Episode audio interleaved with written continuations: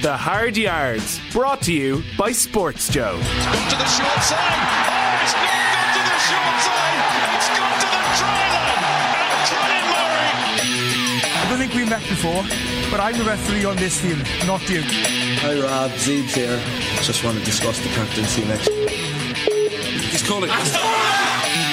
And Ringrose comes through. Oh. That is brilliant from Ringrose. Ringrose is going here. What a score. Hello and welcome to the Hard Yards. We are episode number 60 today, and for it, with a nice quiet weekend of rugby action. Mixed bag for the Irish provinces. Leinster booked their place in Bilbao after the win over the Scarlets on Saturday, but Munster could not make it an All Ireland affair on Sunday in Bordeaux against a very, very impressive Racing team.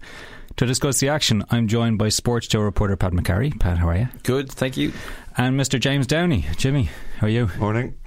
Um, we're delighted to say that Donnacha Ryan will be joining us on the line later from France. And Fresh have his return from injury and back from France. Keith Earls will be in studio to chat with Pat McCarry a little later.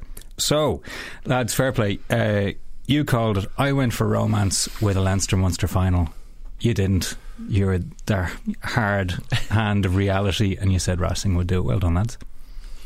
No, well, no pleasure. No pleasure. No, no, no. Obviously, we both would have loved that romantic final of uh, Leinster Munster, but look, wasn't to be. Um, but I guess if we're going to jump into it straight away, it's like like how, how good were, were Leinster? You know, they were absolutely superb. Everything were. they did, yeah. Just it was amazing to watch. Um, it was fascinating to watch a rematch of last season's uh, Pro 14 or Pro 12 as it was semi final. Leinster had learned all the lessons, and my God, did they turn up! Yeah, I was. It was. It was brilliant to see, and, and like having been to the the Saracens game and then the um, the Scarlets game, so the quarterfinal, the semi final. Like the Saracens game seemed much more gladiatorial. Like you know, there was just big collisions and guys smashing into each other. But Scarlets just got blown away. And apart from maybe the first five or five or ten minutes, it looked like it might have been a contest. Tadhg Beirne had a good turnover at the start. Then Leinster just put the foot down, and um, yeah, the likes of um, again, someone wouldn't get that much credit normally. De- someone like Devin Toner was clearing out way beyond the ruck as well. And then anytime they were going to go over the breakdown, they just got absolutely the Scarlets boys got bashed out of it, bashed out of the way. And then you had one of the best games in Europe you'd ever see from like someone like Johnny Sexton who just controlled everything and the, the, the boys kind of called the shots up front but then Sexton just the, the plays he called on the hoof were, were absolutely brilliant it's it was game plan played to a T. Like you know, I think everything that Leinster did came off. Um, the the huge threats for for Scarlet you're talking about. Everyone had mentioned during the week about the back rows and. Actually, they were nullified completely, Yeah. um, and you're talking as well. We spoke before with Tadhg Beirne in there as well, and and Shingler over the ball, and and uh, Barclay and Davies. They were nowhere. They were absolutely blown away. The speed of ball that Leinster got was crazy. It was like you're looking at four to six seconds. I think it's four seconds um, to get a defensive line organised. But Leinster were just, as Pat had mentioned, like Devin Toner clearing past. Everyone knew their jobs. Everyone was taking one player. One defender was taking out one player. And when you get to speed of ball, regardless of how good your defence is, you can't cope with that consistently. Lads running at the line like that, and but but also their ability to retain possession was huge. Mm. Uh, we have a clip here of Johnny Sexton speaking after the match about that game plan. Uh, look, the, the, the game plan today was probably what we tried what we were meant to do last year. Um, you know, you, you need to play a little bit different against the Scarlets. You need to be more direct because they've got 14 guys in the line uh, on their feet, and you've got to puncture holes in their defence as opposed to trying to get around them. You're never going to really get around them. And I think at times last year we tried to go around them and we, we got caught out. Um, and today we uh, picked our moments when we went wide a lot better. So. Um, but again, you can you can try and go through them if you don't have the calibre of ball carry that we had. Um, we- well, then it won't work. So, fairness to the forwards, they fronted up time and time again, and Robbie as well. So that kind of sums up what you were saying there. But I thought it was a, a fascinating piece that he said that You, you have to change what you're doing to play against the Scarlets. You can't just go wide because they love that. You go straight down the middle, and Leinster went straight down the middle. The the, the Fardy try after half time, I think it was the 49th, 50th minute. Yeah, yeah. When you saw the carry first by Sexton, a little half break, um, and then uh, it was Dan Leavy's one-handed carry, which was uh, just absurd. Followed by James Ryan carrying it almost to the line, pops up to Fardy, Fardy gets over. That was a straight line, and it was just amazing to see that power. Yeah, and I think um, um, Johnny touched on it there with Robbie Henshaw coming in there and straightening the line. Um, he ran some great lines, you know, really put that Scarlets defence under pressure. With the Scarlets bringing a bit of line speed as well, and Johnny says 14 in the line, which is quite interesting because Leinster normally play with 14 in the front line as well and, and leave the full back exposed at the back. So it's kind of like, right, try and beat us going round here, you know, but it's very, very hard. But if you can get that momentum that they have uh, to get in behind it, it's, it's very hard to defend. But even close to the line, I thought some of the Leinster forwards were, were very smart. And if they didn't reach the line, they actually recoiled and placed the ball perfectly back, as opposed to having that extra yard to stretch mm-hmm. for the mm-hmm. line and, and they yeah, score the next phase. A lot of times, how many times do we see forwards kind of get close, they go for it, and it's not on they got close and they recoiled and they'll score next mm. phase. It's very, very quick decision making in those areas. Yeah, if you're not going to make it, like get out of there, you know, get it back and we'll score next one. It's it's very selfless to be honest. That first half of rugby in the stadium, Pat. I mean, there was only one team in it.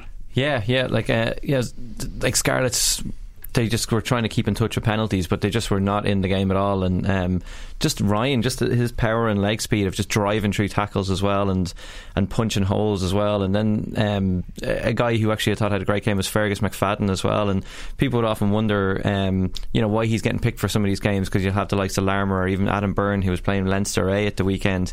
Why is McFadden there? McFadden, apart from one restart that he knocked on, had a brilliant first half. Like just scurrying, and he was ferocious. And the kick chases he was going after, and even it was a nice, it was a Leinster tactic like an Ireland tactic where they're putting high balls up, and Leinster didn't want to win the ball; they just wanted to put Scarlets under pressure.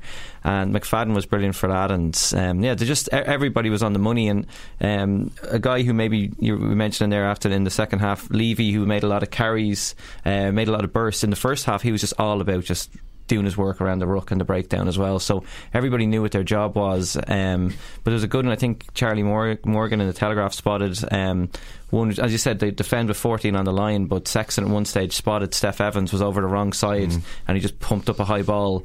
And then that ended up McFadden getting close to the line. I think then didn't Ryan uh, finish it off there? Like so. Yeah it's just they're making plays just you know on on the spot and everybody knew what they were up to as well like so it's you know, like we, we, we might we'll touch on it later on again with Munster. Munster would have like a plan A, possibly a plan B. Leinster were just playing six or seven plays. You know, if they wanted to call this, call that, and everybody knew what they were doing. So, um, just I think the word that a lot of people mentioned was just a machine and relentless, and, and it was just so impressive. Like Scarlets had, they were out in their feet. You know, after 40, 50 minutes, and their their percentage plays that they're playing, but they're the right percent. And like if Johnny's making a crossfield kick, you expect or he knows that Ferg's going to put the guy on the pressure pressure, yeah. like you know. And regardless of, he can make a bad kick into a good kick with a great chase, and Leinster do that. When they do make decisions, it's very calculated, it's simple, um, and everyone knows their jobs. And again, I think in converse to um, when we talk about later on Munster about guys knowing their jobs, I think it's Leinster are, as you say, a machine, and it's going to be be tough to stop them. Robbie Henshaw's entrance back into rugby after that unfortunate injury against Italy in the act of try scoring. That was something else. It's it's a, like I know last week I said that oh Robbie was back training and I was like not a chance like you know I was like on he's had a shoulder reconstruction 10 weeks ago. 10 weeks ago he was getting oxygen at the side of yeah. like you know and I was like no way like you know to come back to that intensity of a game. He was superhuman effort from him. Unbelievable. Everything he did he tackled ferociously. Um, again I think the partnership with him and, and Ringrose just dove, they dovetail perfectly between each other in attack and in defence. Again, I think uh, don't want to take away from Robbie, but I think Ringrose defensively astute again and how he d- goes about things makes very difficult things look really easy, and people take that for granted. I think, in what he does. Um, but Robbie, I thought was immense, uh, given the fact that he hasn't played rugby in ten weeks, and to come back with that performance, like as I say, I was like, going, no, he wouldn't put him in. I'd leave Isa there, and but right decision and fair play to him. Hats off. Hmm. Yeah, there was a, it was a nice moment actually. Speaking of Ringrose, where he there was Scarlett had an overlap, and Ringrose is just doing this thing where he's almost like Sexton did against uh, was it Scotland, where he's backing off and backing off, and he's making them make the decision. And then when they finally went to pass it, he sprinted forward and forced a mistake and got a turnover from them. Like, but like we were talking to Stuart Lancaster last Monday, and he was talking about Henshaw hitting these record markers and best speeds ever, and and I kind of said to him afterwards, like, that's all well and good, but how about his shoulder? Like, you know, and, and Lancaster said we wouldn't put him in if he wasn't 100%. But, and, and Henshaw had no problem testing that shoulder early on and just showing everybody that it's, it's good. So, um, yeah, I don't know what kind of, how they taped it up or what they did to him, but, uh, there'll be more people going in, you know, can I have what Robbie Henshaw had? it's, it's, but it's those, like, obviously the, the backroom staff in Leinster have done a great job. It's those return to play protocols that you'd normally hear about for concussion, but there's a there's a there's a there's a map a roadmap of how you come back from an injury and I guess they'd kind of pencil this one in this date. So if they could get him back and if he'd he'd reached each marker each time they tick it off and um, they will have tested his shoulder. He will yeah. have tackled of course like and it's not as if he's hitting bags. He mm. would have gone live tackling. How are you feeling earlier on the week. Bring okay, a couple of academy players, right? yeah, exactly. How aggressive do we yeah. want to go? It's not if you're going to have one of the biggest players running at you. This ease into it, but it's just confidence, really. And look at the confidence that he brought on in that weekend. And as I say, I'd plaudits to the backroom staff, but especially to him for for working that hard to get back. So we've got a lot of players who've had a lot of success this season already involved in that game, um, but they're greedy for more. And Rob Kearney spoke about that after the game. You get really greedy. You know, you want more. Um, you know, we're, we're, in a club we're surrounded by so many ambitious, competitive people. Um, the team is doing really well, tracing for silverware, and you know, there's, there's there's nothing worse than having to watch that from a couch somewhere else from not being involved. So. Um, you know, you're a part of something really special, and winning is, you know, it's it's such a, a, great feeling. And the more you win, the more you want to win, and the more trophies you get, the greedier you get for more. Um, you know, so I suppose you know that's what built it, greed in a in a in a nice way. Yes, that was Rob Kearney. Um, what does that remind me of? Greed, for lack of a better word, is good. Greed is right Greed works.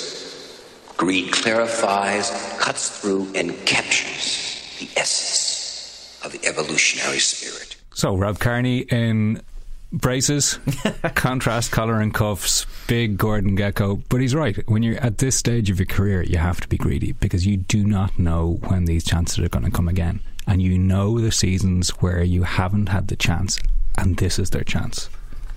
Yeah, absolutely. I think when you get to the stage of your career when you're at the end and you kind of want to well he's not at the end but like when you want to actually like you're judged on what you win by the when you finish you know and like uh, as opposed to just oh you done great in a couple of games it's actually right what have you won? You go well I've won all this I've won all that and Rob's been lucky enough to have been on numerous teams that have won uh, an awful lot of silverware, and he just has that. You can hear it in his voice. Um, he has that hunger, but it's the Leinster, the squad, I think, as well, that drives the standards, that uh, push for near perfection. I think. Um, that you have someone in who, co- who comes into the squad and they have to add something. They've got to add value onto the side be it something off field, on field, wherever it needs to be, they have to bring value to the team and to have that winning mentality and to have that drive when you do win. Uh, I think. Uh, I haven't won that much, if anything. I'm trying to think. Uh, I've won a Pro 14 or Pro 12, but like it's to keep having that hunger year in year out to keep coming back to keep pushing himself and Rob's had what a year he's had as well uh, in credit to him mm. like he's he's been there he's been the forefront the whole time when naysayers come in and said um, Larmour's going to be there or he's going to be out yeah, he bats him away quite easily, to be honest. Mm. You know, and his performances consistently have been superb. He's in a great season, and he was carrying the ball and he was going into contact with violence. you know, with extreme aggression, and it, in common with everyone it was it was like drive hard. we're not looking for offloads here, especially in that first half. We are going into contact hard, and there'll be people with you. Yeah, you'll be backed up. Yeah, that's a big thing as well. And um, yeah, you, you kind of mentioned that about the, the lads coming in as well. It's just that like look at the two boys who kind of really stepped up the season, Leavy and, and, James Ryan. Like we, we spoke to Tadhg Beirne after the game, and he was saying James Ryan is being flagged as a prodigy from the age of fifteen, and he said he played for him even when he was at Lansdowne. Like Ryan would be coming in to train with the older lads, and uh, like these two guys are coming in, and they're, yeah, they're just coming in and taking jerseys off people. And Le- Leavy is a guy who's, if you ever talk to him, like or you hear him talking, like he's so confident in himself as well. Like so, you have a guy like that coming in, and he's like, "That's my jersey," and he's backing up performances. Then the older lads are going I have to, I have to, you know, like we've got something special here, and we could win something this season. So sometimes I'm sure James, you probably would see that as well. It's like a feeling sometimes kicks off in a squad where like this this is we've got a good team. We have to we have to make this count. Yeah, no, I think uh, completely, and I think you you know when you have that that buzz around the group, that that confidence is there um, of that we're not going to lose this, you know, and this is ours for the taking. And regardless of what's going on externally, internally, we 100% believe mm. in what we're trying to do, and you can see that with Leinster. Everything they do, they're doing well at the moment, and it's just getting better and better, you know, and like as you say, when you have a young guy coming in, driving standards, pushing the rest of the senior players who, who aren't going to be complacent, who aren't going to be lax and rely on oh look I've been here, I've done it. It's like actually no, hang on if I if I'm off by 2 or three percent, the next person is going to take my spot. So it's it's it's bringing the level up each week. Hmm. So we talked last week, uh, coincidentally, about foreign imports and the best foreign imports. Uh, Scott Fardy, you, Jim, you just talked about people come in and they must add something. Fardy has added something. Yeah. Um, we've seen on the field, he's now transferred into uh, the back row. Um, but yeah. that isn't at the start of the season. We just said, yeah, yeah, you lock whatever. He's mm. to the back row but it's because of James Ryan. Mm, you yeah. have to fit James Ryan into this team, and with all the back row injuries, yeah, it's great. But Fardy has brought something, um, and uh, both Jonathan Sexton and Rob Kearney were talking about that as well after the game on Saturday.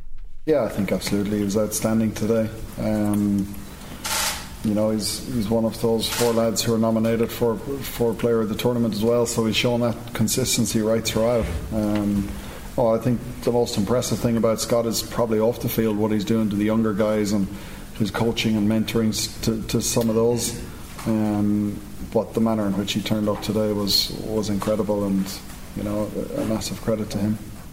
Yeah, Rob Rob touched has been uh, immense on and off the pitch. Um, through the Six Nations, uh, even through November internationals, um, and that's why it's so important that, that the clubs sign these quality um, foreigners and, and professionals because uh, I don't think James Ryan would be the player he's been this season without Scott Fardy, you know, uh, helping him along and um, you know those back row guys as well. He, he coaches them, um, you know, gives them advice, and, and he's been brilliant. Um, he's had a huge impact on the group. Doesn't train as hard in the gym as, as Brad Thorn does. Uh, I don't think he goes to the gym actually, uh, but he, yeah, it's. Um, yeah, he, like guys come in, different guys come in over the years. Obviously, has had the, the biggest impact of anyone. Uh, Conte uh, on me, on, on the group. Um, you know, the list goes on, but it's important that these guys that come in are, quality players, obviously, and, and individuals as well. And, um, yeah, he's been outstanding for us. So again, this is Scott Fardy. It's not just about the on-field impact; it's about the off-field. It's, he's essentially acting as another coach those players. Did, did you ever come across players like that in your career, Jimmy, who, who essentially were auxiliary coaching staff? Yeah, um, just um, when I was here listening to the clip there, I just thought of um, my last year playing with George Smith in Wasps. Everything he was coaching guys at breakdown. He was adding value consistently in meetings, standing up, um, even nearly educating the coaches and some sort of things. But at that time, Eddie Jones had brought him in to to assist with England as well, just specifically for breakdown, which is obviously the high regard that they hold him in. But like he was a like off field, he was an unbelievable bloke. Like on field, he'd lead by example, putting his body on the line. He was concussed numerous amount of times and was just always there, thereabouts, you know. But driving standards, like, and really increasing things and what he's learned and put it on to the younger players. And exactly what the lads have said there. You can see Fardy's adding influence off the field as well. And it's kind of like your Rocky Elsoms and your Brad Thorns that Leinster have signed. Leinster have been very astute in how they sign their foreign players. And uh, um, I think um, Johnny mentioned it there that they have to add that certain value when they come here. Like these foreign players, they're only allowed to sign a few, so they have to be exactly right. Because if they don't, we notice them, you know, and it's a bit of a disaster. Mm. Yeah, because what was it? Fardy was there um, ahead of the game, and it was somebody talked about it like, "Oh, if do you want to leave Leinster with an extra star over the, the badge and the personal legacy?" And he was just like, "Like this, like personal legacy. This means nothing to me. Like I'm just here for the team." And and uh, but it's the way even Jamison Park and Scott Fardy talk about it. It's like they just know that they're here to add to the squad, and they'll be used whatever they want to be used. And like Jamison Gibson Park was talking to us after the game, and he was just almost saying, "It's just like I'm there, just filling a gap, and if Luke is back." I'm happy to step back again. Like, and you'd actually believe it when you hear him. Like, and he, like that's what Fardy is there for as well. It's like we're here to help Leinster go on to the next stage. It's like it's not about us. We're just there. And I don't know how you find lads like that, but they've they've done well. But isn't that the per- isn't that what the PR person wants them to say? You know, it's like I'm just here to help the ball club, God Yeah. willing. You know, um, you mentioned scrum half slot. Mm. Uh, we've talked about it in, mul- in numerous weeks. There's obviously the James No knock on as well. Yeah, yeah. Uh, is it is it trite to say that anybody could have looked good behind that Leinster pack performance of the weekend? Yeah, like well, not not really, but like Jamison Gib- Gibson Park did, he just he just kept things ticking over so much and just picked the right passes, and um, he was just always there, getting like just wrenching the ball out. He knew it was as, as James was saying, it was all about like. Um, Quick ball, quick, kick, like keep it going, keep it going as well. Like and the next man out as well. So he did exactly what he had to do. Like he knew that, um, you know, he wasn't going to be like a maybe Conor Murray or Luke McGrath making his own snipes or doing these kind of smart kicks over the top. His job was just to get in there, pass the ball, and and he did that well. I think somebody said he maybe had a box kick that didn't go well at one stage, but you know, not everybody can be Conor Murray. But Je- Gibson Park came in and they would have been delighted with how he did. If you're, if they go, if you're going to pick up one box kick that he made a mess of, that's I take that any Mm. day. You want your scrum half to come in, especially given the pressure, given the publicity that it's received. Um, Gibson Park. Um, get his catch and pass and all his basics done, get the ball away, Mm. um, organise the forwards, control them, and he did it perfectly. Yep. Right. That was the good side of the weekend. Um, then Munster played. We're out of time now, aren't we? Isn't it? Yeah. Is that it? That's the end of the show. Um, that was a serious first 20 from Racing. Yeah, they what is it? They like like it's they Munster just got absolutely blown away, and it was just like all their functions seemed to fail. Um, everything that they'd normally fall back on failed. Uh, Racing had them worked out to perfection. They targeted them where they thought they were weak and they were, thought they were soft, and um, yeah, they just they uh, we you know we might talk about leaders later on, but like they just went after Munster's big players, neutralised them, and then went after what they looked as as the weak spots. And and look at Teddy Thomas, he just you know he just made hay. And and well, we'll, we'll talk about a good few more players, but like uh, Vakatawa was absolutely brilliant, and Chavancy as well. Like so. Like that first half was just you felt this they could have been absolutely pumped like it could have been they could have racked up 50 like it, it, it was that serious at the start for Racing Yeah, no, I completely agree with uh, um, some of the stuff that Pat said, but you kind of like Munster. That was a disaster start in terms of Munster's game plan would have been. Let's make it. A, let's make this a real cup match. Let's make this a shit fight because that's what we want to do. Sometimes, you know, like it's just frustrate the French because we can. We know they tire. We've targeted them, but that start they just. I don't know whether people are going to look into why what happened. Uh, you got to give complete credit to the French, but like were they just a bit a bit slow? You expect Munster to be that pumped emotionally. I know people don't want to hear about the emotionally charged. Everyone has to be uh, cold head and concise and c- controlled and gone out there. But sometimes a bit of passion comes out there. You need to start with passion. You know, control the whole atmosphere, play your way into the game. But they were just just stuck in the starting blocks a little bit, and it's extremely frustrating when you're chasing points down from uh, whatever 23 minutes was it, and you know, like it's you're in the back foot straight away. And the way Munster set out to play, it's not that style of rugby. No, and the three tries, I mean, they, they all have something in common, which is someone simply being done. Yeah. Either on the outside or with a step inside. Um, and the common person is Teddy Thomas. So, Teddy Thomas, we've seen him, he's in form this season, uh, but he first try does Wootton on the outside. Second try is a thing of beauty. That Mm. Vakatawa step inside on the halfway line is gorgeous. Yeah, I think when you, when you see the replay of it, it's like just for a big man, the subtlety of being able to step off that right foot, And get past Conor Murray quite easily. Like, Oh. You know, and it's yeah. Sometimes you kind of have to go, okay, was it bad defense or no? It's not. It's actually just great attack, and sometimes Yeah, things are yeah. undefendable. You know. Hmm. Yeah, because that was it. Like, uh, because you don't often see Conor Murray miss, and he just almost fresh aired him. Like he, he he evaded him that quickly, and then you had John Klein was, you know, he was just always he was a half a step behind, and he reached out and he couldn't hold on to him, and, and then Thomas was gone, and Wootton was was left behind as well. So Conway couldn't do much about it. He had to take uh, Vakatawa as well. Like so. Um, yeah, he, he just he was he just burned into them, and it's just this kind of like I know France wouldn't have won the Six Nations or anything like that, but you know they took a stance on Thomas as well, and um, you know, well, they ultimately paid the price. Like, but um, if he had been there for the rest of the, the Six Nations, France could have you know put a bit more of a fight. But then then the third again was just uh, you know, was just sensational as well. And, and maybe I think we, uh, we were just chatting a bit about beforehand. You might explain more how he, he seemed to wrong foot every single Munster player. Yeah, I think on that, it's like it gets to a stage where the guys are working so, so hard for each other within that group that you see a little break and you see Teddy Thomas, sorry, one of the danger players that they have. You've identified that previously, and when you think that he's just going to go on the outside because he's gone on the outside beforehand, you're you're nearly just working. They're all working so hard for each other that it's nearly someone needs to step back and kind of have a minute and kind of go, well, what happens if he steps back? Because I think it's three or four players that actually get done on the step that they've gone for the corner. It's, the, the the angle from behind the goal is is remarkable. Yeah. You know, he he turns and the Munster players are still going. Yeah. They're still drifting, they're still pegging it to the corner flag. They've got the blinkers on, you know, it's just like get to that corner, stop it because that's where they're going. Yeah. And normally you'd expect if someone steps back on the inside that you might have someone trailing on the inside, but to actually do four lads or if, if not more like on, on the step. Is there would that I know it's like would have could have, but is that a sign that just you know they're already it's 20 minutes into the game they're already that far behind it's just it's a bit of panic it's a bit of redhead you know yeah, yeah, maybe, maybe, maybe it's something along those lines. But they're just, it's also they're just trying to do something, make an impact, have, make a tackle, do something to get them back into the game. You need mm. big moments uh, in these in these big games. You need a big moment. Someone needs to make a big turnover and make a big tackle. Um, step up and make something happen, you know, and, and they're working hard to do that, but nearly overly working. Um, and it's just like it was still a great finish to have that step and to accelerate it. But what, what's he doing when he gets over the try line is absolutely absurd. Like I was, what? Like what are you doing?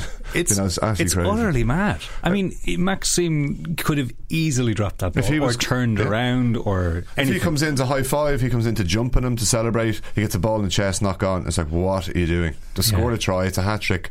I'm not sure. Like I don't know if they spoke to him afterwards. Yeah, you'd the love to find out in why, the press yeah. conference. What are you th- like? What are you thinking? Okay, you're not thinking probably, but like I, I do enjoy the way he plays with a smile on his face, and and you can see how Zebo's going to thrive over there, you know, in that uh, atmosphere. But what's he doing? This is why we're not French. Joe. Yeah, certainly not myself. But yeah, no, it's yeah. Look, that laissez-faire attitude comes back again. Jesus, I mean, on another day, that is one. That is one of the all-time balls up clips. Yeah, yeah. Like you know, I, I imagine if yeah, because then they would have had themselves kind of doubting themselves, and then Munster would have been like, "We've got out of jail here," and um, oh, like it could have, it could have, because you could see like if you watch the slow motion, like there's a split second where Machenaud was just like, like I have, I have to catch this thing here now, because I think maybe he even thought he had put it down, like because he'd. He'd almost gone over, stopped, and then turned around. He and, turned around, yeah. yeah so the Yeah. boys might have even thought, like, as he scored this, you would have just be following up and support, and um, oh, it could, it could have been a disaster, but it, but it wasn't. And then um, I think that's what we talked about. Why they all raced over so much?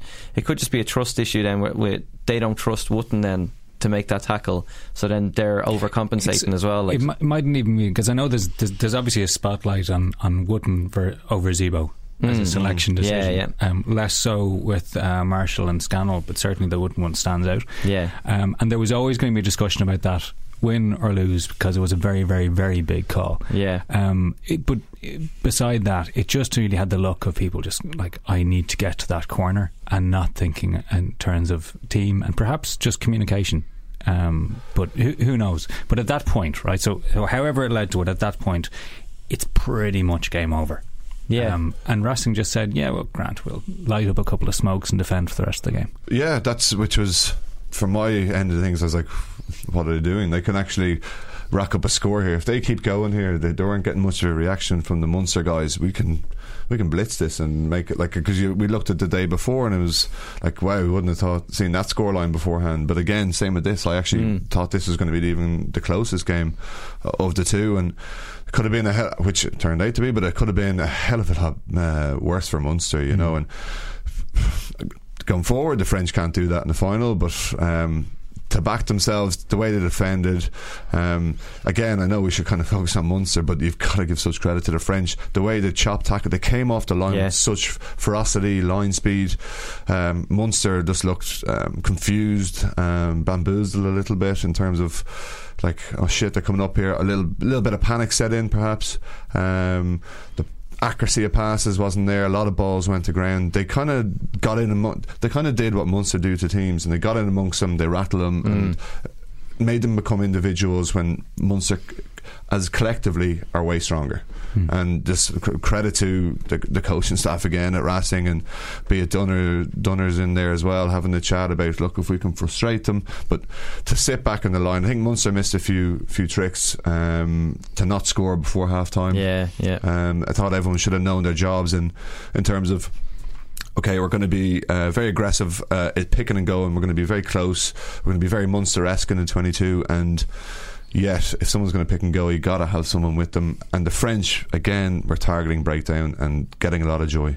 Yeah, this game is going to mislead future uh, generations when they look back because they'll see 27 22, they'll see Munster with 69% possession with 77% territory.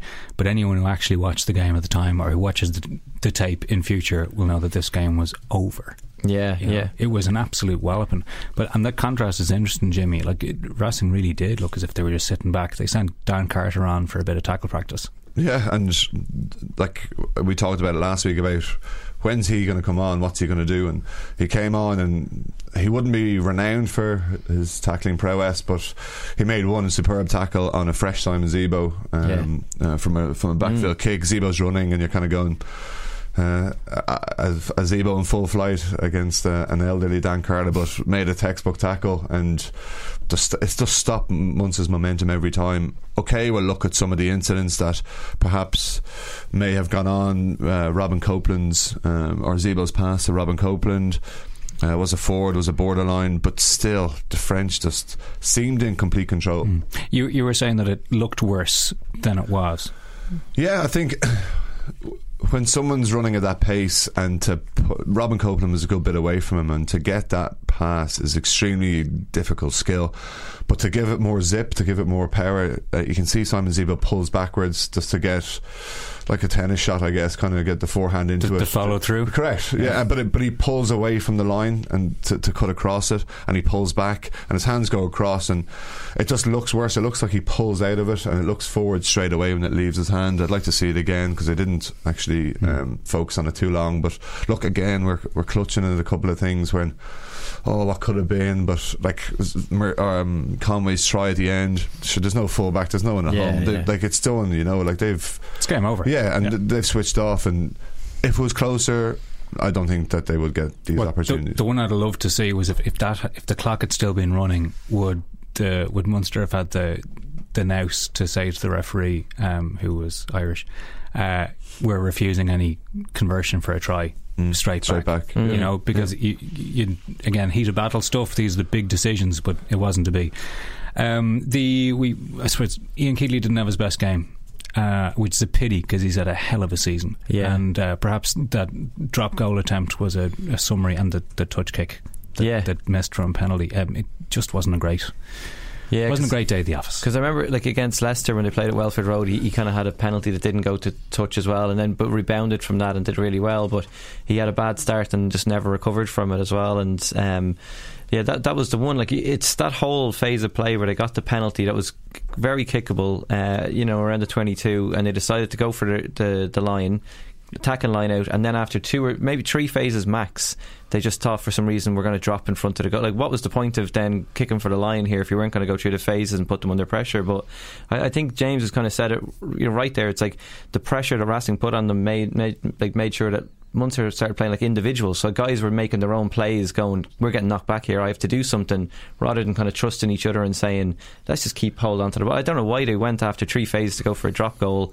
Poorly executed. I think it was Ben Arous got out. Um, it was one of the forwards got out and blocked it down, and then they were kind of scrambling backwards. And then you had Scannell just kind of maybe because he saw they were backpedaling, they're back in the twenty-two. I'm going to take a shot at goal here, and just a, a comedy of errors. So, sometimes you're in a position like that just for to kind of maybe look at the mindset of why you're going to try and take your points. You're talking cup games.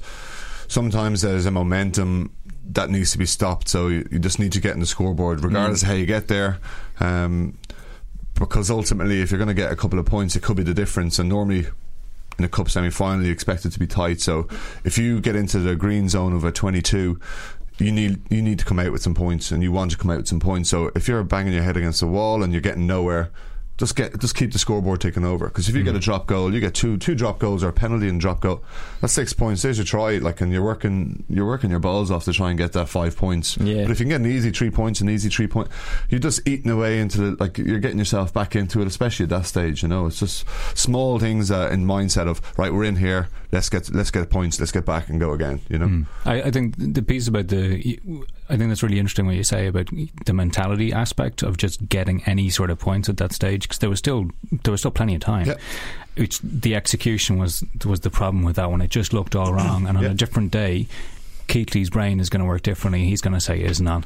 Yeah, yeah. You know, and we just we just try again. This is not on this time, but that was not happening. he- Um, yeah, he was almost under the post. You know, it, was, Yeah, it wasn't like he was dropped back a couple of yards. He was no. just that had, to, that had to go straight up in the air. yeah, yeah. you know? Um, okay, and I said we did mention that there was an Irish ref. Uh, we that was definitely picked up by the French media for the game.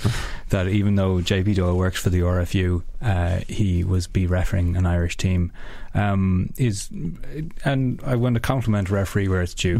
the, the man can speak a bit of French. Yeah, apparently he's gone back and did an A level French. Yeah. Um, and you could hear it, and I thought he communicated extremely well with um, with both sides. And some, I've had JP as a ref loads of times, and sometimes like I used to try and use a bit of Irish influence over him, you know, and just have a chat with him before and stuff like that. Did it work? Um, no, some because I was going to say sometimes the ref is so has it in the back of his mind that he nearly goes against. Not saying he does, but he can do go against your natural thing that oh everyone's going to expect me to go with the Irish team here, and you nearly look to go the other way to kind of. So is this where the Munster fans are waking up blaming the Leinsterman for their defeat?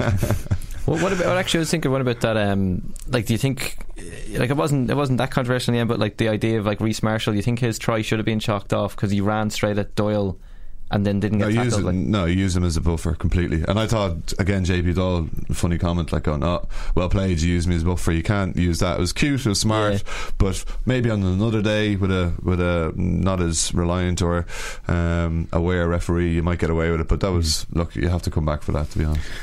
Right. Uh, joining us on the line now is Donnacha Ryan, fresh off a semi final win yesterday. Donnacha, how are you? Uh, good, thanks. Good, good. Uh, a bit sore and stiff, but uh, yeah, not not too bad. No, not too bad. Uh, was the match yesterday a match like any other, or uh, did that was that a bit different? Uh, yeah, yeah, a lot, a lot different. Um, yeah, I was. Um, as I said, as I said before, it's really like playing against um, Munster was a really strange situation. Um, you, know the you know all, the players so well. Um, you know their habits um, and uh, what they're what they're trying to do. And even yesterday, you know they were creating things uh, on the pitch that you really had to be sharp sharp on. Um, but like you know, it was, it was obviously you know, massive high pressure game. Um, just even coming in the bus uh, beforehand, just, hearing the fields of Roy and the and um, supporters uh, hit the side of the bus, you know, was was was it was just fantastic. I think even our players uh, fed off that as well, and um, yeah, it was just it was just a great day. All, I think both sets of supporters really were, you know, really enjoying the sunshine and um, obviously had a, had a had a good lot of wine taken in, which was which was which was great. Um, but uh, yeah, it was, it was a very tough game on the pitch, and uh, yeah, it was, it was pretty hot, pretty hot now, especially for myself. The um, and someone did someone really throw throw a sliotar down onto the pitch when you went over to the Munster fans? yeah, yeah, they did. Um, yeah, so um, yeah, I don't know was he throwing throwing it to me or throwing trying to hop it off my head, but uh, yeah, so um, yeah, no, I, um, basically I use a I use a, use a hockey ball as a as a trigger point uh, for uh, for recovery, and uh, my, a lot of my hockey balls have been have been gone missing inside the club. So uh, I've been using a sliotar. So I know nobody nobody has a sliotar. so I've been using that, and uh, someone picked up on it recently enough uh, for one reason or another. But uh, so they fired a, an O'Neills sliotar onto the pitch, and uh, so it's, it's, uh, thankfully enough now I've dived two of them now, so they can go for a few pucks without the risk of losing it. So it's good. The um, in terms of homework before the game, uh, it looked as if Racing had done a serious job on Munster's lineout. Um, I, yeah, I, I, don't, I don't know. Uh, we if we do a lot of we do a lot of lineouts during the week. Um, so we try. Um, our coach uh, Laurent Travers, he um, tries to do a lot of um, every uh, movement that uh, that position do. Uh, tries to tries to you know do it in training, and uh, it, it is it can quite get quite a bit long. Uh, but I suppose um, look, we got we just sometimes you get lucky and sometimes you don't. Um, you know, and we got luckily enough we got we were able to get a couple of, of theirs uh, yesterday, and um, and you know, just as I said, look, some days you get lucky, some days you don't. But um, I thought like you know, there were so many lineouts there, you know, your, your percentages of probability you're actually getting one of them do go up, so you're you're you just hope to get one or two, but uh, they they got got a good few hours as well, and just goes to the caliber of of, uh, of, of jumpers and um, and and uh, throwers that are in uh, there. There's it, uh, it was it was um, a really good contest, and um, yeah, it was it was uh, just look some some some of them come off, some of the players come off, and some of them um, some of them don't. But luckily, we had a, a few good ones yesterday. Hey, hey, Dunners, Jimmy here. Um, just like you talk about um, look and no luck there, but certainly something that wasn't luck was just uh, the way you defended, um, ferocity that you brought, and I think you look at the chop tackles um, and how you tar- targeted that breakdown. Was that a huge focus uh, during the week? Um, yeah, uh, yeah, yeah. We um, Munster, I suppose, we learned from, learned massively from the uh, Urena game, which, like, we are probably, for honest, chat ourselves, we were lucky to win. Um, that once when after first phase ball, they literally could have done anything they wanted after uh, on the next phase. Um, so we really tried to to bar up um, and, and, and really target the, the first the first first breakdown, I suppose. Uh, and it kind of it kind of allowed our um, our forwards to get a fold. Um, so it's like, suppose like any team, really, if you're able to, you know, ourselves, if you bear up at 12, you're able to, the forwards are able to fold around a lot easier. But if, if it's a soak tackle, the forwards have to go an extra five yards deeper to try and get the fold. And, you know, and, and the way Munster was so well drilled and the presentation for the ball from Murray, um, it, it's very, very hard to defend. So I think that was um, that was a big plus for us yesterday and something I think that really helped us in the first half. Uh, at the end of at the end of the first half, I should say, and uh, going into the second half, and um, look, uh, yeah, it was it was just um, it was it was it was, re- it was really good, but uh, definitely areas of our defence we need to work on. You know, trying to uh, try and build towards uh, going to the final what like there's an image there like that was um, I think Sportsfile took it of just the, the Munster lads all just having a conference under the posts when the third try was scored and some of the guys looked shell shocked and some of the guys trying to take water on as well but what are you thinking then when when Machenaud was lining that up and you guys are 21 points to 3 up um, after 21 minutes what's what's going through your head uh, that's what I was thinking. Is what the hell is Tom, Teddy Thomas doing firing the ball back? Machenaud under the post. fairness, uh, even said it to him. I said, don't, said, don't forget. Um, uh, in my broken French, I don't forget Castres because uh, you know you did a mistake against Castres uh, away, and it, it's kind of cost us. But um, no, he's he's a he's an unbelievably talented player, Teddy, and God, like he can create something out of nothing. Uh, it's, it's just even seeing him in training, it's um, it's it's, it's unbelievable to see, and he's a he's a great he's a great talent, and he's you know he's, he's such an extrovert guy. He's always happy go lucky. Um, you know, even in the dressing room to the day and a skateboard going around the change room, and you're like that.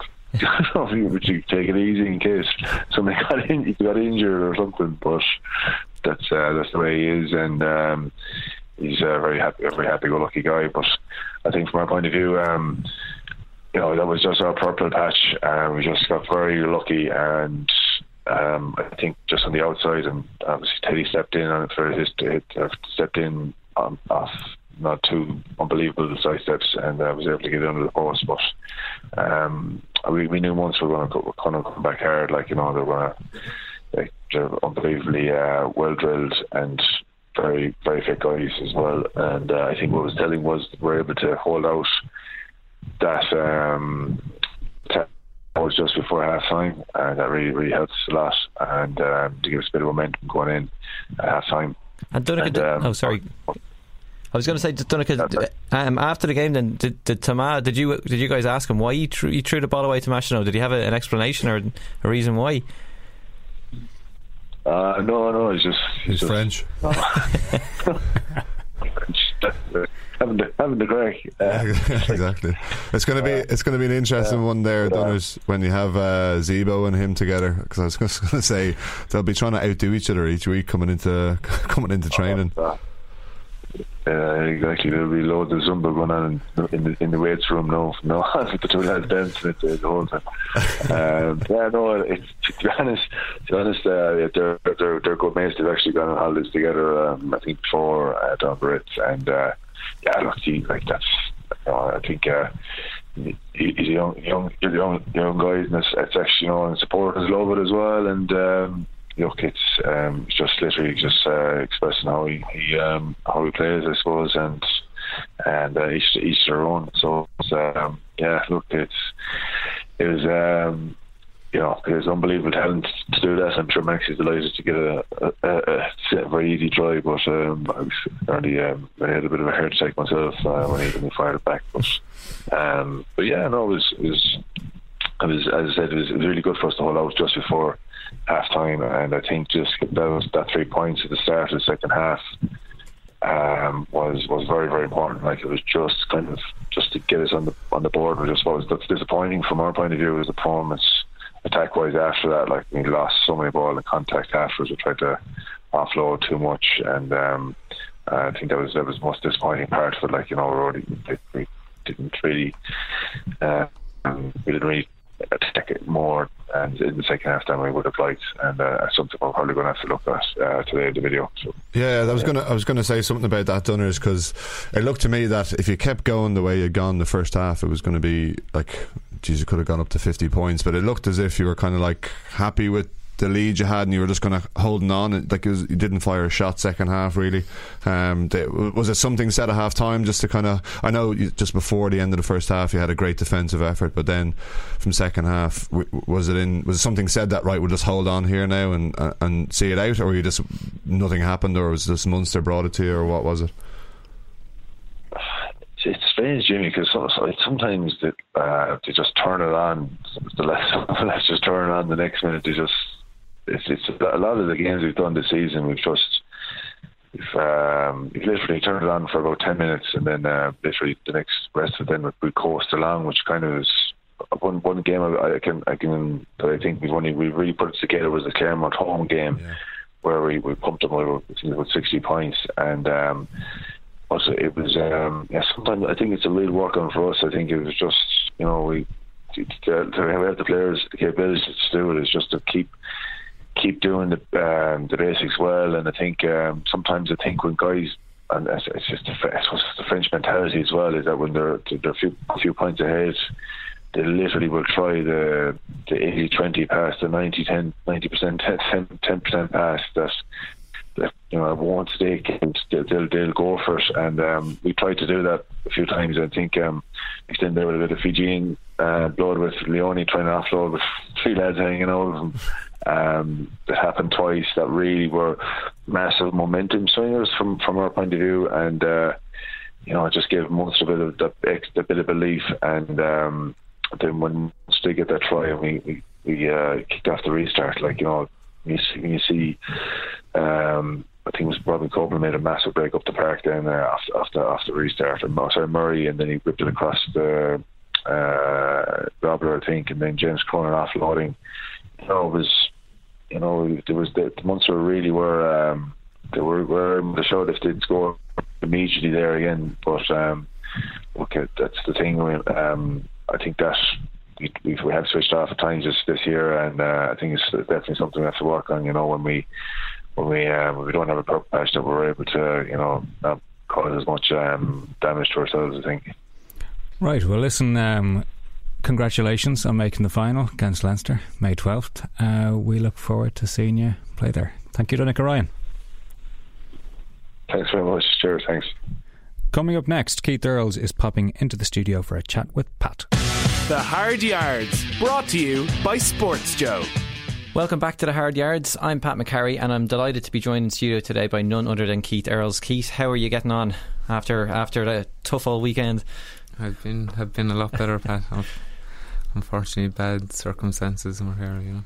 Yeah, but what is it? we might just rip off that band aid and, and get get the Munster game out of the way first. Um, you know, we were lucky to be chatting there with uh, Donncha Ryan there about the game, and uh, just a lovely image of you guys hugging it out at the end. Like at the end of it all, it's just you know, you must be happy to see him progress, but gutted for yourselves. It must have been tough, tough one to take.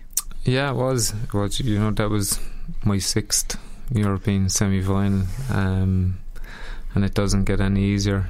Uh, yeah, look, I'm obviously great friends with Donncha. Um, massive respect for him, and you know, you, you, could nearly see by him he was sickened for us, you know, because no matter who he plays for, he's still a, a true Munster man. And I think if if Racing didn't have done a grind yesterday, uh, we we probably would have won.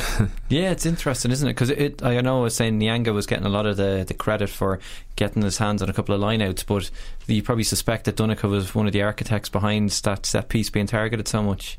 Yeah, definitely. You know, I think between Donncha and Billy and Pete over the last couple of years, they would have had obviously a massive hand on, on the Munster lineout and you know they, they'd know each other inside out and I suppose Donncha and Billy having a bit of mind games during the week but um, yeah look he he was massive for him and even I think it was just before time before half time we had we had a line out and CJ, went through the middle line out and lo and behold, it's it's who ta- tackles him just before the line, you know. And I think if he wasn't there, I I think I don't think the French teams do as much research or analysis as as teams. And Donncha Ryan's a freak when it comes to that stuff.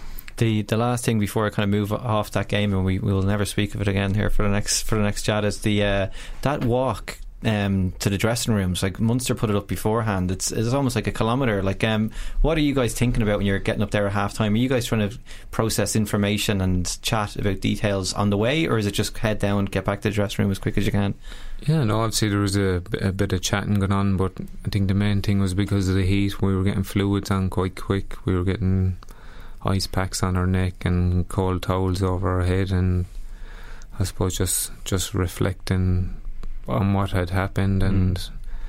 I suppose what what messages we we could give to each other to I suppose to start the second half better. And, and I suppose now just moving away from that, I, I remember last time I spoke to yourself. Um, I think you were coming back from one of the injuries. Me, me and you were chatting down at Thomond Park, and uh, a couple of years back, and you, sure, look, you came back, you were flying form, and great season for, for Ireland and Munster there as well. Uh, possibly one of your best in, in years, although you were good last season as well. But I remember speaking to you about your, your father, Ger, who um, you know played as well, played for Munster, but never kind of got that cap for Ireland. A lot of Munster fans would say he deserved to play for Ireland as well. Just tell me a little bit what what it was like to see. Like you probably would have watched him when you were real younger as a player, but do you remember seeing much of his games when you were growing up?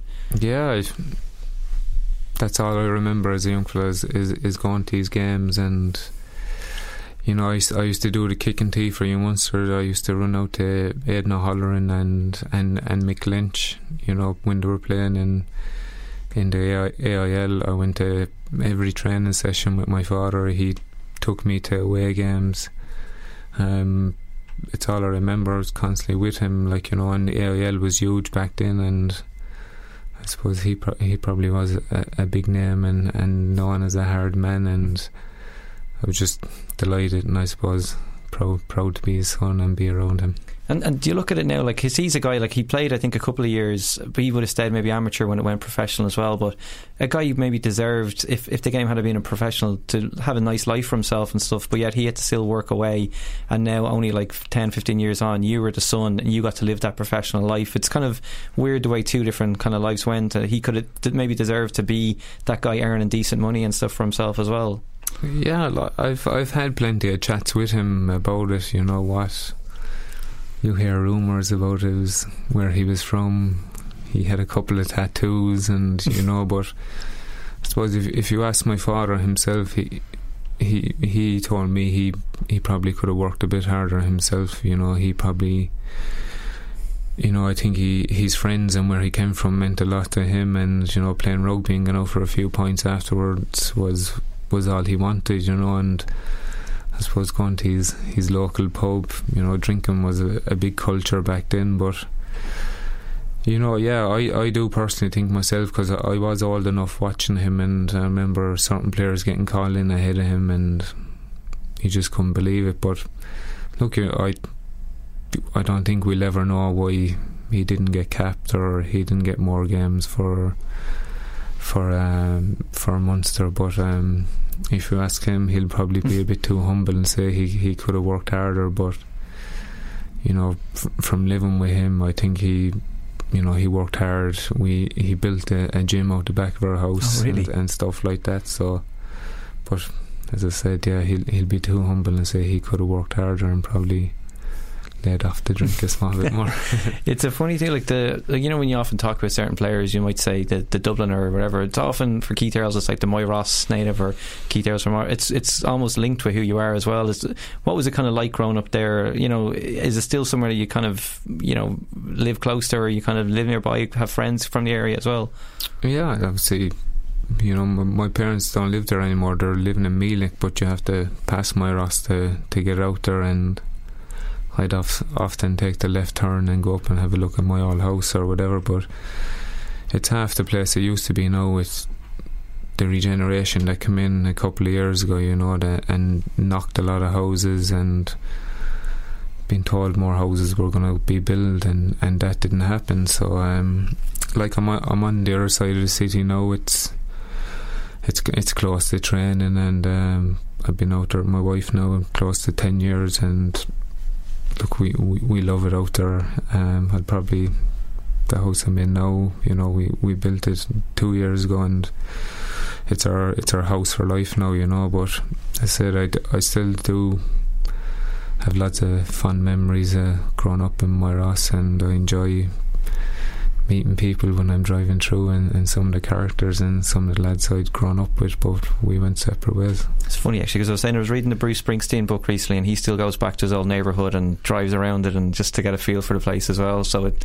probably, probably never leaves you, yeah. But the the thing I wanted to go back is like we're here chatting to you today because you're up for Zurich uh, Players Player of the Year awards and you're here to kind of talk about those awards. But before we go on to that, I wanted to go back to last summer um, unlucky not to make that line squad. You're probably kind of gutted not to make it because you're in good form as well. But you buckled down, went away on that summer tour, and you're thrown in there with a, another lad on the other wing called Jacob Stockdale. And I, I, talked to him at the start of the season for the hard yards, and he said that um, you're absolutely like brilliant to him in terms of giving your time up and giving him advice as well. What has it been like to kind of for yourself to go on that tour and also to kind of see these young lads coming through as well? Yeah, look, it was it was it's brilliant to get get on any Irish tour, you know, and and rack up the the caps. But that that tour was probably one of the best tours I was on, you know, and I think personally, um, you know, to kind of help out young lads who, you know, I would have been young going on a couple of Churchill Cups and. You know, having a, a couple of fellas help me out, and you know, I suppose returning returning the favour to the to younger lads now, and um, he's had a phenomenal season, and he's um, he's up for the the, the Zurich Young Player mm. of the Year as well. So you know, there's I think. James James Ryan is there as well, like yeah, you know, Jordan, and, and Jordan, yeah. and like when you're leaving out the likes of Dan Leavy, I was mentioning, yeah, Dan Leavy, and you know Rory Scannell, Bologna, below Munster. You know, there, there's so many, and I think Irish rugby's in a in a great place at the moment, and but getting back to that tour, yeah, it was brilliant work working with the younger lads and I suppose getting to know them before a lot of the Lions players and they ask me what they're about and I'm telling them you're going to know all about it when you see them and it was great that a lot of them were involved in the Grand Slam this year. Yeah, that's it. Because like it's it's the thing that Stockdale mentioned as well is that at the end he, he had the two he had a jersey and he said you gave him a jersey at the end to say go and swap that if you have to. Like um, just kind of a nice little touch. Was there was there ever somebody who would do that with you when you first broke into the Ireland team that was kind of put you under the wing?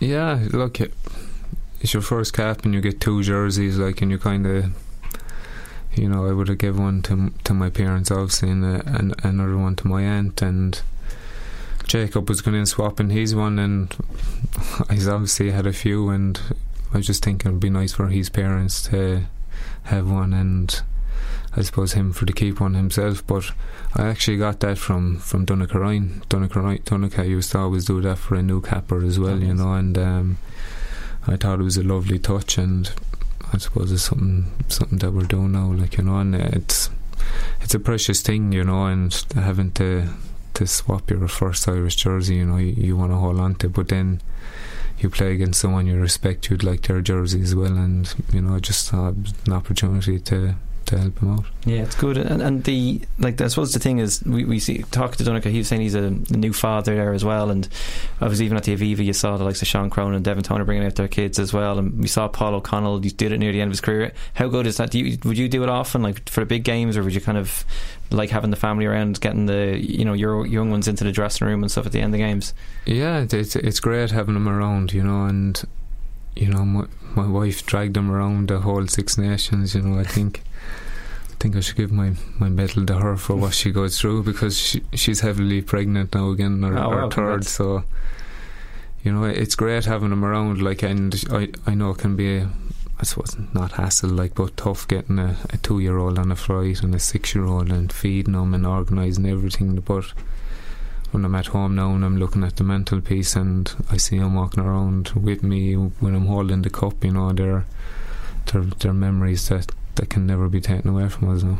And, and that's it. Like the the tour coming up to Australia as well. Like there'll be you know, I was only talking to somebody that's, you know, we might from afar say, let's rest up some of these lads, let's rest Sexton or Murray or something like that. But you guys are probably all telling Joe Schmidt, I'm good to go to Australia. Like, have a word with the family quickly, but I'm going off to Australia for three weeks.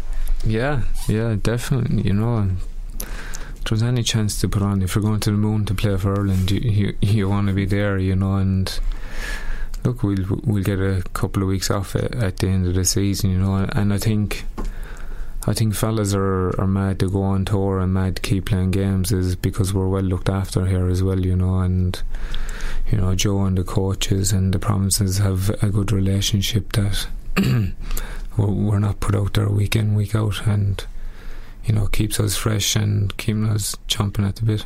And and for in terms of Munster now, I know I think Pete, Peter O'Mahony was saying after the game you're sick and tired of learning lessons and stuff, but you have an Inter Pro coming up. Um, you've got the Pro 14 to focus on as well. That's got to be the thing now for you guys, where you know this is all the chips are going in on the Pro 14, and you want to get to a final and beyond. Yeah, you know, and, and Pete's dead right. You know, we we can't put our finger on what's going on with us in, in Europe and when we get to these big games, you know. But we'll we'll have a look at at the game yesterday and see how we can improve. And as you said, a massive game against Ulster this weekend, and potentially a, a quarter final against Ulster or Edinburgh, and potentially a semi final against Leinster. You know, so there's there's plenty of massive games to play for, and there is a trophy at the end of the season. You know, and that's that's something we, we'll go hard for, for, hard at. And and yourself and Robbie Henshaw, two guys made almost miracle recoveries. We were almost writing you off until the end of the season, but um, yeah, just cr- like how did you get back so quickly? Like what kind of work was done in the background to get you fit again? Yeah, I think I was blessed that um, you know Munster were in South Africa and there was one of our physios left behind, Ray McGinley, and you know, a lot of credit has to has to go to him because you know I had one on one treatment with him um, for two weeks. The lads were away, and you know we we got back a week earlier than than than expected. You know, and um, look, and and Robbie's the same. I think that's it's all about being professional. And I was asked a question there when you get injured I think a couple of years ago, fellas fellas used to relax and say, "Look, I'm not going to be playing for a couple of weeks." Whereas whereas now you're you know you're more busy and you- you're trying to find ways how you get back earlier if it's between eating or if it's between extra massages or extra physio and um, I've no doubt that's that's what Robbie done as well because I, I know him well and he's a, a phenomenal professional and I suppose he, he was a bit of a freak the weekend as well for a fellow was, who's isn't out for, for 10 weeks you know And and then as we mentioned there just earlier, the yourself, um, Furlong, Conor Murray, Johnny Sexton all up for the Zurich uh, Rugby Players Ireland Player of the Year award. Um, that's coming up in Dublin next month, isn't it? So if y- now you got nominated, is that kind of a nudge to Johan and say, can I come up for the ceremony next month as well? Yeah, look, um, look, it's, it's great to be nominated, you know, by by the players in Ireland, and look, it's tough competition between three lines players, you know, and I, I think the the three them lads have been no problem being European or, or World Player of the Year. They've they've all been phenomenal, and look, it's been an honour to to be to be up there with them, but. Look, it's it, it's gold medals I'm after at the end of the season, not individual awards. Yeah, good stuff. All right, listen, great stuff, Keith. Nice having you in. Um, thanks for coming on to the show and best of luck for the rest of the season. Andy and James are back to talk to Pro 14 permutations and we'll also take a look at your listener questions. The hard yards. Now, when the cups are decided, you're fine weather, but that's probably a two month period. You have to do the hard yards. Hey, that's the name of the show. Excuse the pun. No, that's perfect. We're going to use that now. I'm on a bonus for that, definitely. Get that in. The hard yards The hard yards. on Sports Joe. Welcome back to the Hard Yards. Um, we are looking forward to the final round of Pro 14 League games. Uh, there's a few teams locked in, and there's a few teams not locked in. So we're going to go through what it would be now. So the Pro 14 playoffs, as of today, if nothing changed, would be Leinster get a bye into the semis versus the winner of Munster at home to Edinburgh, and it would be Glasgow at home with a bye into the semis versus Scarlets at home to Cheetahs. Now, in Conference A, uh, Glasgow are locked in at first, Munster are locked in in second, Cheetahs are five ahead of Cardiff. Cardiff can overtake Cheetahs. If Cardiff get a bonus point win, and Cheetahs get no match points because the tiebreaker in the Pro 14 is wins, not uh, points difference. That's yeah, that's the motto around it catches here. people every year. Wins, not points difference. Yeah. So a lot of people's beds are made once it gets to uh, once it gets to tied on match. These are the points. small things that really piss Andy off. that it- Yes, they it's do. tries. Why don't people understand this? It's wins. It's wins. I love looking at this. Uh, Conference B, Leinster are essentially locked into first, so we're going to treat them as locked. Mm. Um, second, third, fourth, Scarlets, Edinburgh, Ulster. Scarlets 65 points, Edinburgh 64, Ulster now on 60 after a couple of big wins. Yeah. They've, in fairness to them, season of turmoil, they've put themselves in an interesting place. Uh, Scarlets, um, Scarlets and Edinburgh. Edinburgh have the tiebreaker. Okay, Edinburgh actually have more wins than Scarlets as of now. So Scarlets cannot take it easy away to Dragons. They need to lock up a win and preferably bonus point to stop bad things happening. Um, Edinburgh, if they got a bonus point at home to Glasgow, give themselves a really, really good chance of good things happening and getting into that second place, which would be a home semi final. Um, Ulster are at 60 points. Uh, Ulster would need to, they need to do big things against Munster um, away. Be Yeah, interesting to see how Munster respond. and the uh, Pro 14 is the only thing they have going for them now as well. So yeah, It is. Um, so we'll see how all this works out. The likely Champions Cup playoff as of now is Ulster against Ospreys for that final slot. Um, so that's that's it. So that's the zip through. How do we feel about that? Yeah, some interesting permutations there. Um, expect, uh, I expect, a, I expect a lot of it to stay as is. To be honest, um, expect Edinburgh to win against Glasgow. Be close, but I expect them to win. Um, I don't know Ulster Munster. It's going to be tough. Again, there's a lot of things we've got to take into account there. How Munster are going to react. Ulster have something to play for, of course, but like Ul- our- Ulster right now are on what you would consider a run. yeah, Yeah. yeah, yeah, yeah. This yeah. season. Yeah, I think it's. Is it too little, too late? Um, probably, but I, I expect them just to. Like, they'll have that playoff. Hey, who did you mention? Who? Uh, who's home?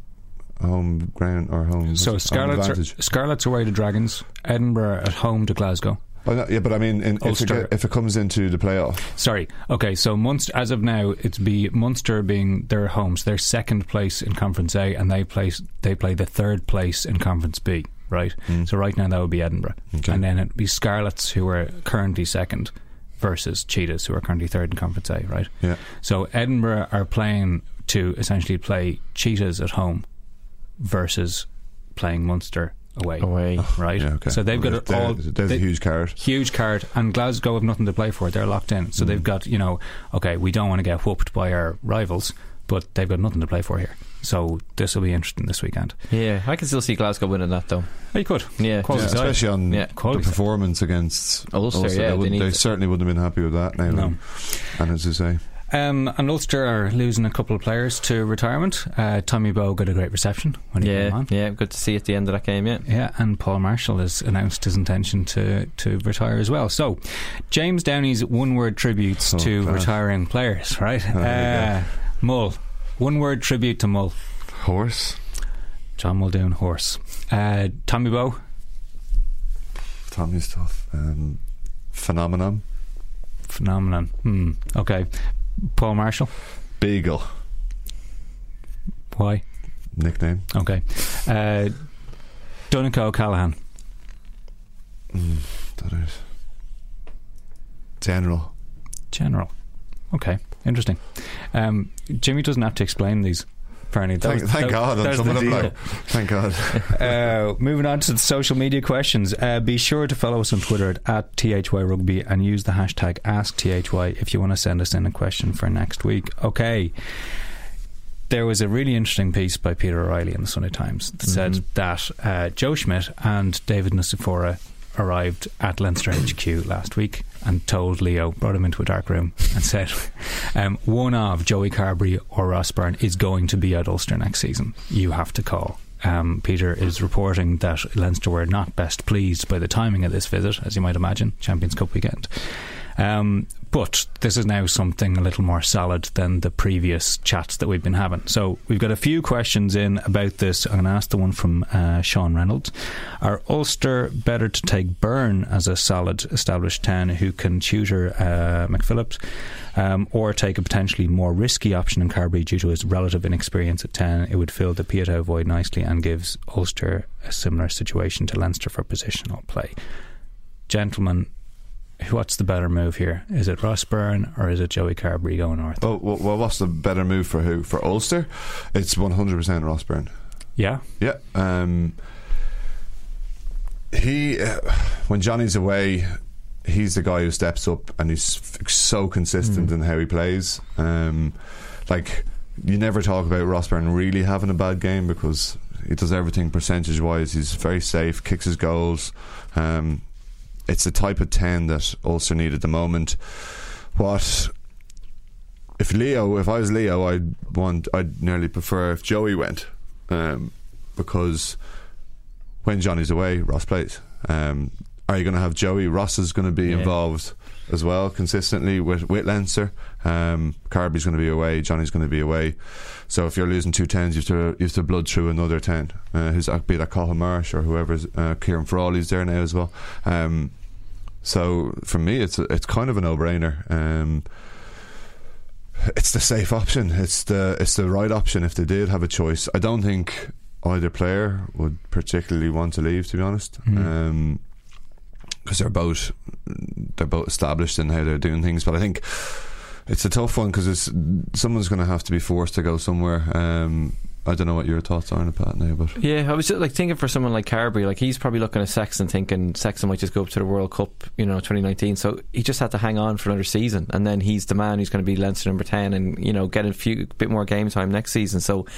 Yeah, you'd be livid if you were told that you were going to have to head up north, and especially to a team that are um, have been a mess for the last season as well. Like, and you're going to have to, you know, pack your bags and head up the road. So um, you wouldn't be happy with it at all. But at the same time, um, yeah, Ulster would absolutely love that. You know, imagine just getting someone like Joey Carbery handed to you as well, and just saying, okay, he's the man again. But and then McPhillips might step in during those international windows as well. So, um, you know, at least you might have Marty Moore and, and Jordi Murphy there for a bit of company as well. Like, but um, you know, this would be a real sign of like uh, people often think does Joe Schmidt call the shots for the provinces, but if you see one of these boys heading up north, you know that that's not Leinster's decision as well. So it'll be a very interesting dynamic for the next next couple of years. and it's it's it's an interest with my Ireland hat on. You, you kind of go, right? Um, and thinking Joe Schmidt wise, and Joe Schmidt's been on both sides of this in terms of he's been Leinster coach. He knows what it's like when I want this player, and it's like when you're in charge of your province, it's like no, I'm in charge, I'm controlling this. I want my I want Joey to go and play because if he's back up 10 Yeah. you want him to play consistently regardless that's what Ireland with my Ireland hat on I was like okay send Joey Mm. Yeah. and you'd also want him kicking. Yeah exactly Which is an interesting one. It that used to happen with Ruan, Ruan, Pienaar. Ruan Pienaar and Paddy Jackson. You'd But see Paddy, why is Paddy Jackson not kicking? Well, it's because Ruan's better. We'd have the same thing if Carbery goes north. yeah Cooney's kicking extremely well He why is. would you disrupt that So, from the Ulster perspective, you want Cooney to keep doing what he's doing. You want Carbery to be a playmaker. Mm. From the Ireland perspective, you want Carbery kicking. Yeah. uh, of course Yeah. yeah, yeah. It's going to be whatever happens. This is going to be very, very going to be interesting. to because I'm sure both players have been spoken to and said, "Would you like to?" And they've obviously kind of gone, mm, "Let me think about it." And kind of who's going to blink first between the two of them until someone goes, You'd wonder about the unions, the the players' union involved as well. Like you know, are, are they making sure that there's uh, players' rights is too strong a term, right? But you know where I'm going with this. Yeah. It was like because I was just thinking it was like the time the government tried to decentralise and kick everybody out of Dublin, and, and everybody Civil service. civil service were like that ain't happening. Like so, Yeah. you know, same thing. Like uh, you know, what what you, you know, does the union get involved and kind of say It's for the greater good, lads. Come Mm. on, come on. Right, right. Um, we'll we've talked about the well. Actually, there's an aspect of the Copeland try, or that wasn't. Um, from Owen Hayes, would JP Stroke Barnes letting that Copeland try play run on have a resulted in a try, i.e., no forward pass on TMO, and b affected the final result, or would Racing have woken up? Should it have run on? uh, "If it did run on, say for argument's sake." Hmm. Um, yeah, to kick up the backside, but it's momentum in the game. But I think that the Racing side were just too far ahead, regardless. Um, but no, I don't think they should have gone back for TMOs. I, I, I prefer a referee to make a decision. I think we saw both referees made calls without going to TMO and is quick. No, grand, done. Okay. It definitely would have made for a good finish though, because that would Yeah, have been two tries in the space of three or four minutes. So it would have been a grandstand finish then at that stage. Hmm. But um, it's a shame they didn't. Yeah, just go back and have a look at it. But they must have. Doyle's looking at Barnes. Barnes is in line. He's made so, the call. yeah, you got to trust him. It's yeah. that team. But also, I I just thought of the. There was another one when Robin Copeland uh, made a little break and he did a dummy pass. And if he'd probably hit Earlsey, he might have been away Hmm. uh, in the second half when they're chasing there. So opportunities missed. Yep. Uh, Charlie O'Brien, uh, did Steff Evans leave a little bit on Ferg Fergus McFadden when he scored just on half time? For my money, yes, he did. And he absolutely knew what he was doing, and there's no place for it. But I know that I might be in a minority here. There's no place for it. I think if I have okay, it was a little bit late. It's not blatantly late. We've seen a lot more of when someone's run around by the posts and someone blatant knees in the back, or you know, Mm. and they've scored a try and then someone slides in. For my for my tuppence worth, I want my defender to to pu- try and make an effort, give a give a shot. What happens if there's a slight percent that he can knock that on or drop it or go into touch or or whatever? And So here's my counter. Go on. He slides. He's sliding in with his knees. So if McFadden does drop the ball, that's a penalty try. You think? Yeah. Because he slid in with his knees. But if he's sliding in, no- if he's no sliding in to hold, okay, but if he's sliding in to try and hold it up, but what way is he going to tackle? Oh, chop him, and like, doesn't a chop tackle is no good there. But he's got to go in high. You've But got you to can't go. go In, into your feet like. yeah, but he's just trying to get him in an impact. He's gone low to the ground. He's dived. What's Hmm. he going to do? Like, I, I think for me, I don't see anything wrong with it. That one. I do think it's a bad, de- it's a horrible dead leg, or Hmm. m- maybe it's more. I don't know, but it's just a corker. He catches him completely wrong. If if it's wet weather, it's going to look even horrendous because he's just going to spin around probably, and you know, but Like it's- a top. Yeah, exactly. It's like, but I want my winger to go in there, and I don't want him to, to ease off. Like, Okay. But- Okay. But, I can see your, I can see merits to your argument as well. Uh, you're just being nice. Yeah, but I, I win. Right, uh, we're running tight, so we'll leave it there. Uh, make sure to use the hashtag AskTHY if you want to get a question in for next week. So, thanks to Pat, Jimmy Dunica, and Keith, to Alan McNan for producing, and Shane Dempsey and Dermot Cronin were on production. We'll be back next Monday with a new podcast. Subscribe to it on iTunes, Podcast Republic, SoundCloud, and every good podcast app get it straight to your phone. This has been The Hard Yards. It is not an All Ireland Champions Cup final. I'm Andy McGeady. Thank you for listening, and we'll talk to you next week. The Hard Yards, brought to you by Sports Joe.